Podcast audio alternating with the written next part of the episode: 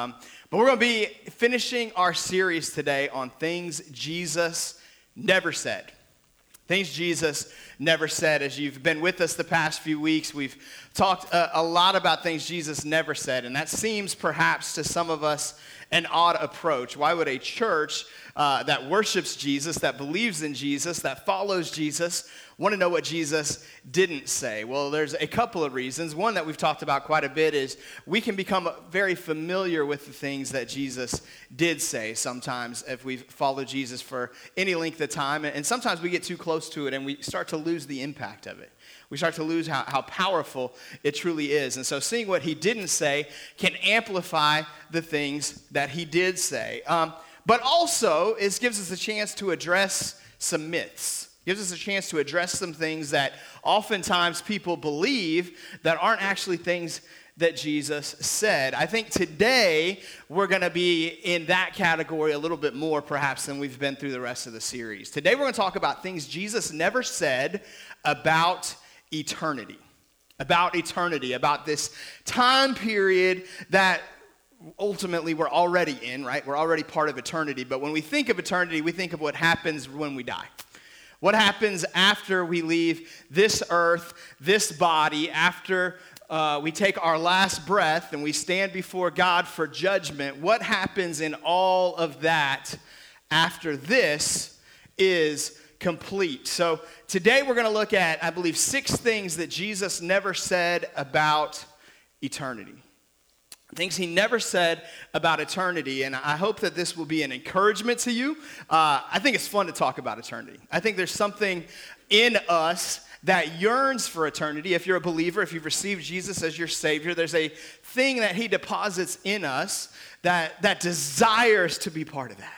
That we look forward to that day. We look forward to the moment when we're, we're set free from sin, from sickness, from disease, from all that stuff that comes with earth, frustration, tragedy, pandemic, all the things of this broken world, man, when we get delivered from that and we get to be with Jesus face to face, man, there should be something in us that's excited about that. Now, for many of us, we're like, well, man, I got a whole lot of stuff I want to accomplish before that happens. I got a lot more that I want to see go on. I've got this bucket list. I've got these things that, that need to happen first. And ultimately, man, when we're with Jesus, none of that other stuff is really going to matter. Uh, but, as we'll see in today's message, he has given us time to accomplish some things before we take our last breath. And we'll see what some of that looks like. So let's talk today about things Jesus never said about eternity. Number one, Jesus never said, listen to everyone who claims that they've been to heaven. This is a, a, trendy thing in our generation. You may have seen movies or read books. Uh, for some reason, it's always a kid, right, uh, who, who, who had this near death experience, who died on the operating table, and they went to heaven, and then they, God sent them back to tell us all about what heaven is like. And I hate to be the cynical one. I hate to be the skeptical one. Um, I'm an optimist by nature, and so I want to just believe everything that all these people say. Uh, but we know not everyone who has these stories has been telling the truth. In fact, about a decade ago, there was one of these stories. It was called uh, The Boy Who Came Back from Heaven. Uh, and his first, I forget his first name, but I know his last name was Malarkey, which should have been a red flag. Uh, true story. Uh, and so, uh, wrote a book, sold over a million copies. They did a TV movie about it. His family made millions of dollars off of this story, and eventually it came out, they made the whole thing up. Why? Because there's a market for it. Because sometimes we're suckers. Sometimes we buy stuff and believe stuff because, man, we want to believe it. Isn't this a sweet story? This boy went to heaven, and we all want to know what heaven's like. And so he's going to tell us what heaven's like. So we got to know what happened. And, and I'm not saying all these stories are fake, I don't know. Here's what I do know let's put our faith in the Word of God. Let's put our trust here that nobody else's story, nobody else's vision, nobody else's proclamation is ever going to rise to the level of Scripture. That doesn't mean that God never speaks to anybody else, doesn't mean that visions aren't real or dreams aren't real or prophecies aren't real. I believe in those things. But I also believe all those things come under the Word of God. Does that make sense? That, that, that we can hear these stories and, and pray them through, and, and perhaps there's some things we can learn and we can glean, but I'm not going to put my faith in somebody's story. I'm going to put my faith in the Word of God. Okay? And if God needed me to know it about eternity, He would have made sure it was in His Word for me. Um, so now I'm going to tell you a story that's going to seemingly contradict what I just said, and I'll bring it back together. Uh, many of you have heard this story before, but some of you have not, and I think it's important, especially at this point in time.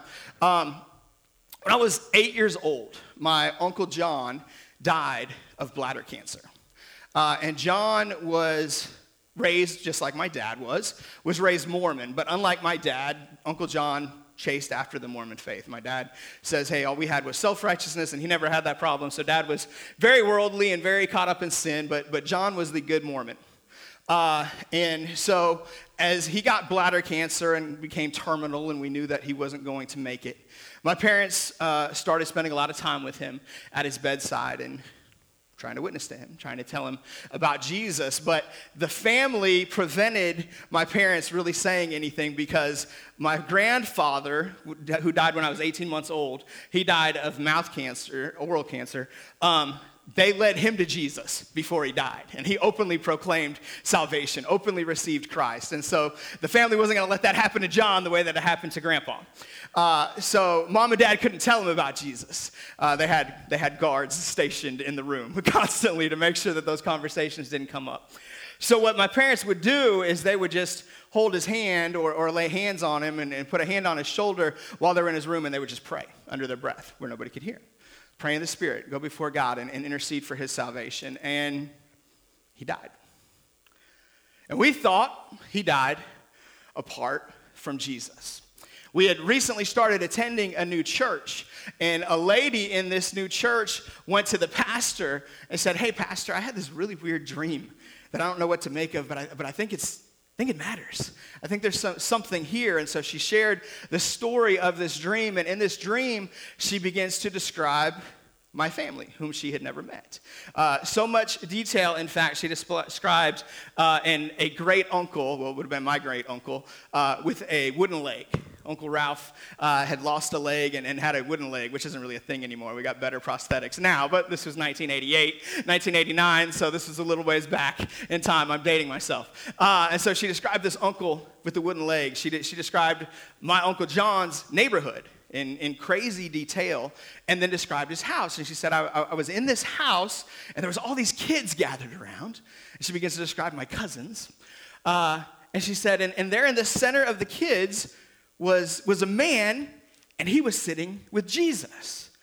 And, and I went in and asked, Who is this man? And his name was John. And she said, All I really got out of this was for somehow John was with Jesus.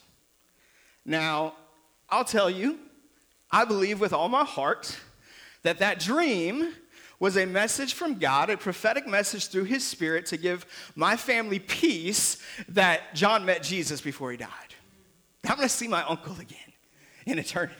I stand on that. I believe that. So, do I believe that God speaks to us outside of His Word? Absolutely. But I also believe that anything He says outside of His Word is going to have to line up with what's in the Word. And I also believe that what's in the Word is always more important than what's outside the Word. Do these things make sense?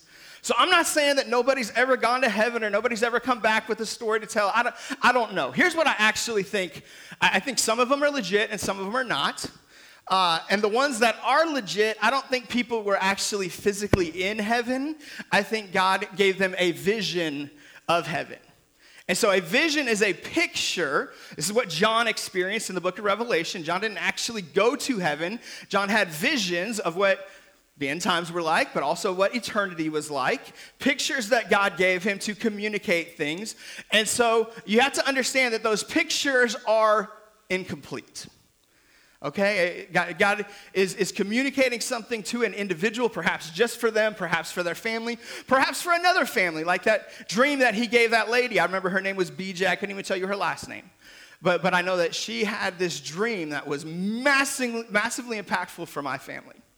So I absolutely believe God speaks outside of the Word of God, uh, but I don't think we need to put our trust and our faith in, in every story that somebody comes back with, especially when we don't know that person, we don't know the fruit of their life, we don't know, man, what their relationship with God truly is like.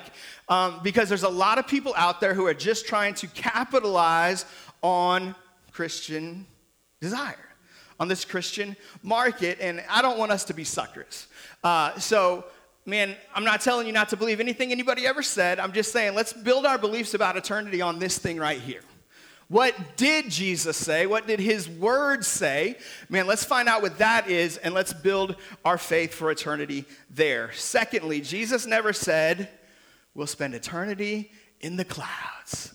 I don't know where this, like, naked babies with wings and harps, like, picture of heaven came from, like, this man, it's, it's so peaceful and calm, and it's always a harp. I don't know why it's always a harp, uh, but there's always somebody playing a harp. Uh, and, and the reality is, for a lot of us, that's not attractive. Like, the, man, you think about it, that music's gonna drive me crazy, right? Like, uh, that's just not something that we, we desire. And I don't think most of us literally believe in that. But I, but I think sometimes we believe in this eternity that's kind of like very spiritual and not physical. That, hey, we're just these spirit beings and we don't really know what that means or what that looks like. And, and it's this metaphysical place that we can't wrap our heads around and it doesn't really seem that enticing. Uh, in fact, I don't know about you, but I've heard many times people talk about how hell sounds like a lot more fun than heaven. Uh, hell sounds like a party, right? Because of all these people who are going to be in hell. And obviously, we can reject that and we understand heaven is better than hell. But let me just tell you, heaven's better than you think it is. Man, heaven's better than you can comprehend. It's better than you can imagine, but there are some concrete things that we can understand about heaven. In fact, Revelation chapter 21 says this. Uh, and I told you to turn to chapter 22. 22 is the last chapter of the Bible, 21 is the second to last chapter of the Bible, so you can flip back over. We'll be in both. Listen to what John says as he gets this picture. This is after what we consider the end times. This is after the Battle of Armageddon, after the Antichrist, after all that stuff happens and Jesus wins. What happens after that? Verse 1 of chapter 21 says this Then I saw a new heaven and a new earth. For the first heaven and the first earth had passed away, and there was no longer any sea. I saw the holy city, the New Jerusalem, coming down out of heaven from God, prepared as a bride beautifully dressed for her husband. And I heard a loud voice from the throne saying, Look, God's dwelling place is now among the people, and he will dwell with them. They will be his people, and God himself will be with them and be their God. I think Revelation 21 3 is one of the massively most underrated verses in Scripture. Okay, if we would really get a vision, if we could really get a concept of Revelation 21 3, it would fire us up so much. It would excite us so much. This, to me, is the ultimate message of Scripture. This is the ultimate vision of God. This is his ultimate desire. What is God's heart, man? We said God's heart is, is to love people. God's heart is to save people. God's heart is to restore people. All of those things are true. Why? Because God wants to be with his people. All of that stuff is a means to this end. God wants to be with you please begin to, to contemplate on that, to feast on that, to understand what that means. In fact, I need your help today. This is so important. I need your help preaching this. I need you to tell the person next to you God wants to be with you. Now tell your second, your second choice, God even wants to be with you.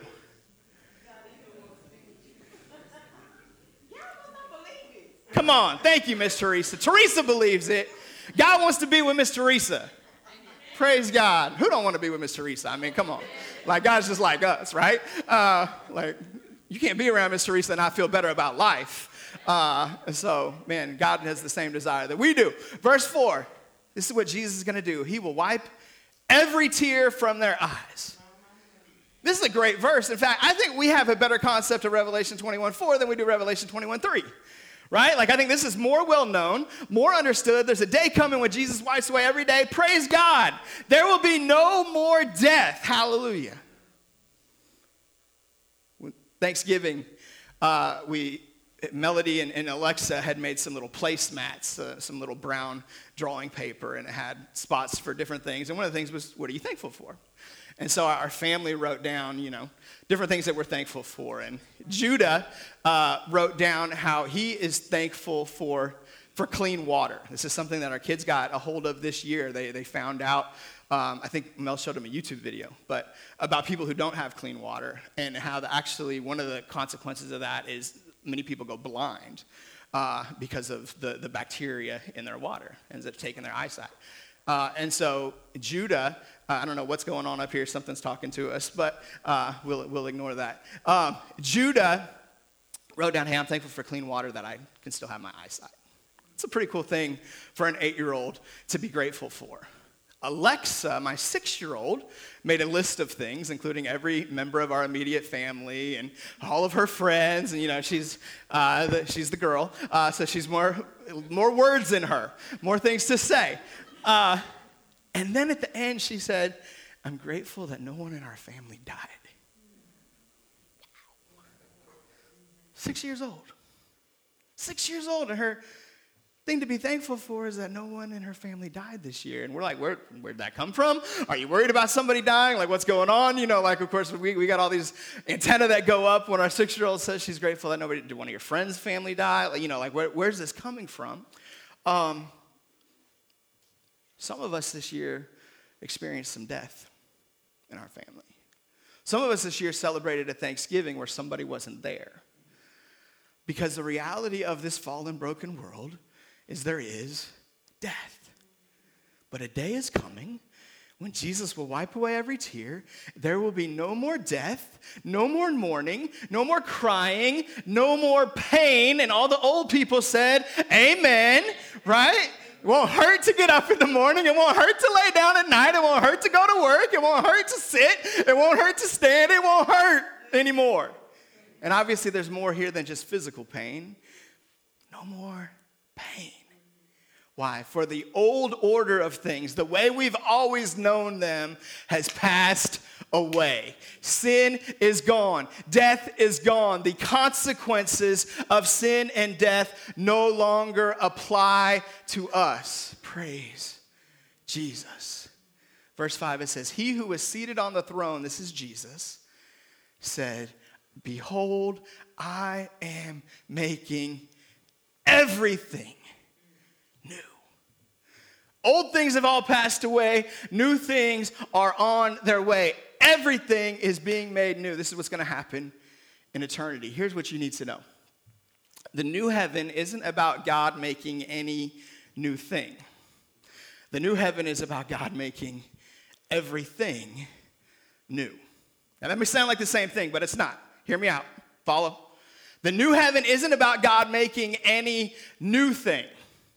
The new heaven is about God making everything new.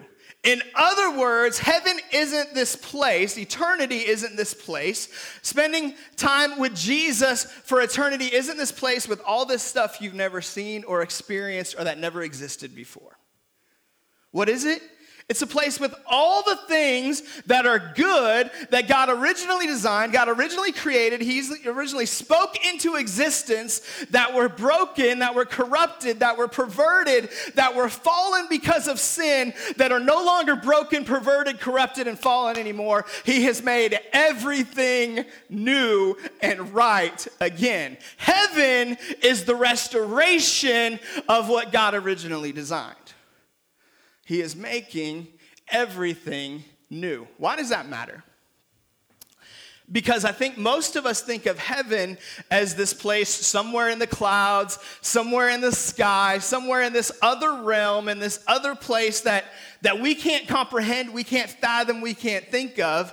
And the reality is, what happens for eternity is he- earth passes away.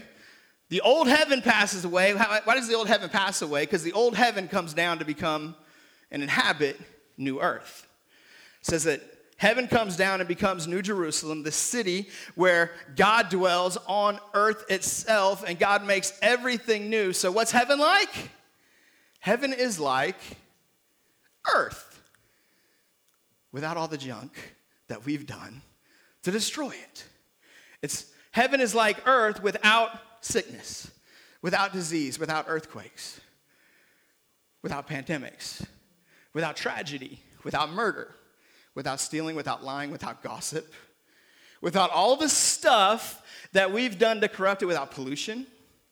Right? Heaven is like earth with without all of that, it's this place that God originally intended his people to have. What was it like in the beginning when Adam and Eve were created? They dwelt with God in this amazing creation. And so, what is heaven? Heaven is this place where, yes, right now there is a heaven where God dwells. There is a place where God dwells. There is this other place where if you die right now, the saints who have gone before us, they go to God to be in heaven. They're not on earth, right? I'm not saying that. But the ultimate vision of eternity is God's going to get to a place where Jesus wants, wins full and total victory and he brings heaven to earth. You've ever heard the phrase that, man, this, this is like heaven on earth, right? You're at like this all inclusive resort in Mexico and it's like, oh, man, this must be what heaven's like.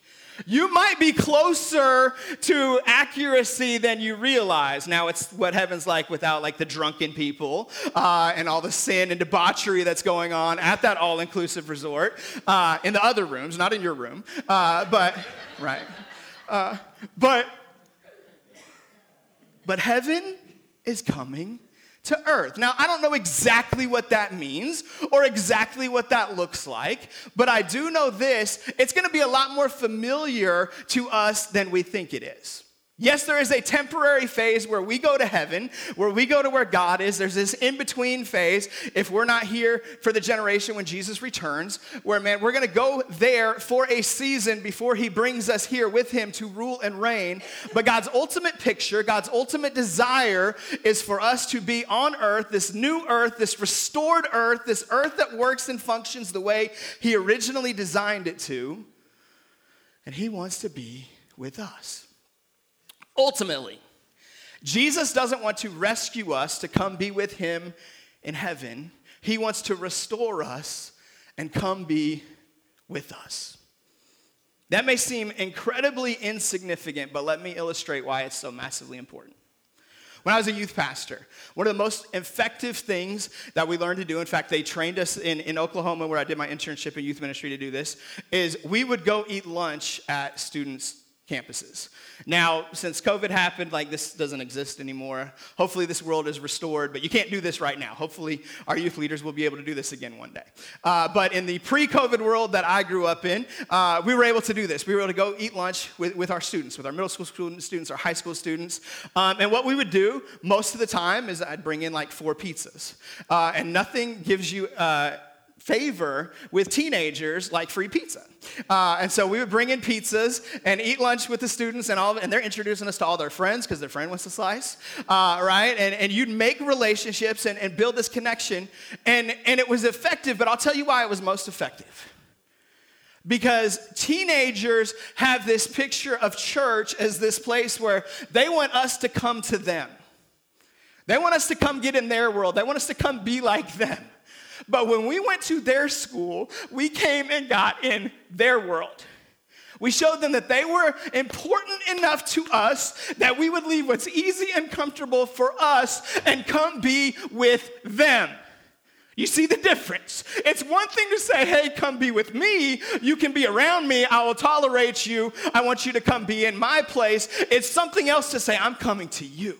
When Jesus met Zacchaeus, he said, Come down from there. I'm coming to your house today. Now, for us, that sounds like this inconvenience, right? That sounds like, man, uh, who do you think you are to invite yourself to our house? But to Zacchaeus, that was Jesus honoring him. It would have been totally different for Jesus to say, You can come and have dinner at my place. But to say, I'm gonna come to yours. I'm leaving what's easy for me, what's natural for me, what's comfortable for me, and I'm coming into your world, totally changed his life. Can you please, please, please go with me on this and get this picture? God wants to be with us. His goal isn't to bring us to where He is, His goal is to bring heaven to us because He loves because he wants to be with us. You see, Christianity is not simply instructions on how we can get to God, which ultimately that's what most religions are. You do this, you do this, you do this. Here's the steps for you to hopefully maybe make it to heaven. If you're good enough, if you do enough good things, if you get rid of enough sin, if you worship enough, if you give enough, ultimately maybe you can make it to God. Christianity flips the script and says you don't have to come be with God. God's going to come be with you.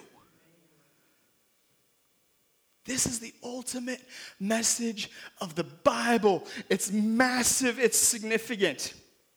Now you can see we have some Christmas decorations up. Jenny did an, awesome job getting this set up for us, man. Can you give it up for Jenny Land very quickly for me? Most of the time in Christianity, we think of Christmas as a secondary holiday to Easter. I've always thought this, believed it, was raised in this. In fact, I've probably taught it. This week, studying for this message, I started to believe maybe we have that backwards. Let me explain. What is the ultimate message of Christmas? Jesus came to us, God with us. That's Emmanuel, right? What's the ultimate message of Easter? He is risen. He died for us. He wants to save us, right? I believe that Easter, and don't get me wrong, I'm not watering down Easter or saying Easter's not significant. Easter had to happen. But Easter is the mechanism by which God makes Christmas permanent. Easter is the thing that had to happen so that God could be with us forever. But ultimately, the message of Christmas is the message of what God really wants you to know. Yes, He needs you to know that Jesus died for you. Yes, He needs you to know that Jesus is alive and He's risen. I'm not saying Chris or that Easter doesn't matter. Easter matters. But Easter matters because it empowers Christmas to reign for eternity. God wants to be with you. And I just don't think you guys are as excited about this as you need to be. This is massive. I'm talking about God. I'm talking about the dude who created it all, the dude who reigns on the throne. He doesn't just want you to not have to go to hell. He doesn't want you to just not have to pay the price for your sins, which is so much more than I could ever deserve. He actually wants to be with me. Oh my gosh! We underrate this so massively if we could get a glimpse of God's desire to be with his people, of what that truly means. He wants to be with you. Thirdly, Jesus never said, that we'll be spirits floating around in heaven. We've got this picture of it, this idea of it. We're not going to be angels. Hopefully, you know that. Uh, but, but we're actually going to have a physical body for eternity. I don't know what that body is going to be like, but I do believe it's going to be very similar to the one we have now, except so much better, so much greater. Jesus never said we'll be spirits floating around for eternity. The Bible speaks of salvation as past, you are already saved. Present, you are being saved. And future, you will be saved. Most of the time, we talk about the past tense, man. When did you get saved? When did you receive salvation? And don't get me wrong, that's massively important. If you don't have an answer to that question, let's get you an answer to that question. You need to be saved, you need to receive salvation. But, but I think a lot of times we under we misunderstand the fact that we're also being saved and that we will be saved. So, what does that mean? Well, we're already saved. In other words, your, your name's already written in the Lamb's Book of Life. If you've received salvation, there's already a place reserved for you with Jesus in heaven right now. So there's this temporary place. We think of, man, Jesus went to, to build me a mansion. I got a mansion just over the hilltop, right? Like Jesus went to build me this mansion. Well, the reality is, whatever mansion, whatever place, whatever room that you stay in in heaven, that's a temporary place. Because your ultimate home is going to be back here. God's got something even better for you here. Uh, we don't know what that looks like, but we know that it's better. Um, so we think of it as past, present, and future. Here's the revelation that I think I got this week. How is it past, present, and future? Well, past, your spirit is saved. In other words, when you receive salvation, God gives you a new spirit. 2 Corinthians 5:17, right? Like old things have passed away, behold, all things have become new. So God places a new spirit in you. Your old spirit dies, was actually already dead. Now you're, you're resurrected with Jesus. You're given this spirit that's connected to the Holy Spirit. Awesome, incredible, amazing thing. Now you can begin to live for God. Now you can be empowered for Him. Now you can receive His gifts and find purpose and fulfillment and all those things. All that happens because your spirit is restored, is saved upon salvation. Your soul, which is your mind, your will, and your emotions, is being saved. How do I know that? Revelations 12, 2 tells us to renew our minds. In other words, when you got saved, you didn't just get a whole bunch of new thoughts, right? When you received Jesus, you didn't just all of a sudden get new memories. You, didn't forget all of the stuff. You didn't start getting, you still had the same temptations right? You still had the same things that the enemy would use against you, the same discouragements, all those things. Why? Because your mind didn't get saved, your soul didn't get saved, your soul is being saved.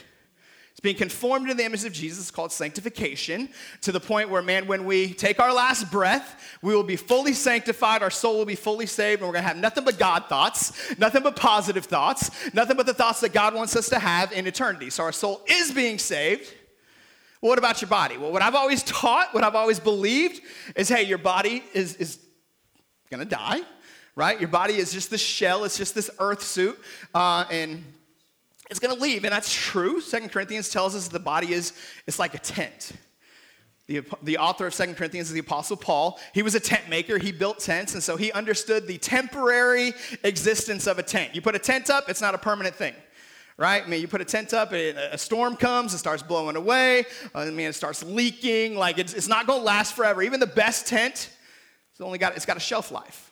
It's not going to last. That's what the Bible compares our body to. So you have a tent, but here's what I believe I believe your body will be saved in eternity. It will be restored to its original pre fall design. What does that look like? how old am I going to be? Right? Like, which version of me are people going to see in heaven? I don't know. I don't know. I, I, know people with all kinds of theories on this. Um, the Bible flat out doesn't say. This is something Jesus never said. Uh, so I'm not going to say it. Uh, what you're going to look like, like, am I going to be like muscular in heaven, right? Like, am I going to have like that body that I've always dreamed of? I don't know. Uh, somehow people will recognize you. Uh, whatever you look like in eternity, people will know that it's you because uh, Again, the Apostle Paul says, now we, we see dimly like through a glass, but then we're going to know fully. In, in eternity, we're going to have full understanding. So we're going to know who everybody is. Uh, we'll have the ability to, to relate, but you're going to have a body. And that body is going to be fully saved. It's going to be fully restored. It's not going to yearn, yearn, for things that are sinful. It's not going to desire things that are unhealthy for it. Your body is going to be the way it's supposed to be designed. In fact, heaven is described as, as having a, a meal a wedding supper for the lamb. It's designed as, described as having buildings, as having animals, as having water, as having clothing. All these things that the Bible tells us that heaven has require us to have a body. How can you have clothes with no body? Right? What, what, what does it matter what your robe looks like if you're just a spirit? So we are going to have bodies in eternity. I'm, I'm going to go ahead and jump down to number four because I'm running out of time here. Jesus never said, number four, everyone goes to heaven. We live in a generation where there's this idea called universalism that's becoming more and more popular. And I get why it's popular, because it sounds good. Man, how, how, could a loving God send anybody to hell? Right? I don't, I don't, believe in a God like that. I don't believe in a Jesus like that. He wouldn't let anybody suffer. And, and make no mistake, the Bible is clear. It is not God's will for anybody to go to hell. It is God's will that everyone receive salvation, that no one should perish. Just because it's God's will doesn't mean that's the way it's going to happen. Look at what Jesus says. Some of the last words from Jesus' mouth in Scripture. Revelation 21 says this He who was seated on the throne said, I am making everything new. Then he said, Write this down, for these words are trustworthy and true.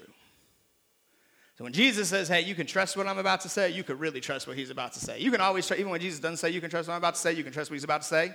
But when he goes out of his way to say, hey, you can trust this, man, take it to the bank. Okay? Verse 6, he said to me, it is done. How do we know this is Jesus? He says, I'm the Alpha and the Omega, the beginning and the end. That's how Jesus is described at the beginning of Revelation. So we know this is Jesus speaking here at the end of Revelation. He says, To the thirsty, I will give water without cost from the spring of the water of life. Same Jesus, recorded by this same apostle, John, who talked about living water. He said, Man, if you would have asked, or if you would have known, you would have asked, and I would have given you living water. Water that causes you to never be thirsty again. So there's a place like that in heaven. There's a, there's a river of life, a spring with the water of life. Verse 7, he says, Those who are victorious, everybody say, That's me. That's, that's you. You're a believer in Jesus. Those who are victorious, why are we victorious? Because he's victorious and we're with him. Those who are victorious will inherit all this. I will be their God and they will be my children. Awesome, beautiful thing. But, verse 8. Another big but of the Bible. But the cowardly, the unbelieving, the vile, the murderers, the sexually immoral, those who practice magic arts, the idolaters, and all liars, they will be consigned to the fiery lake of burning sulfur. This is the second death. You can believe in a Jesus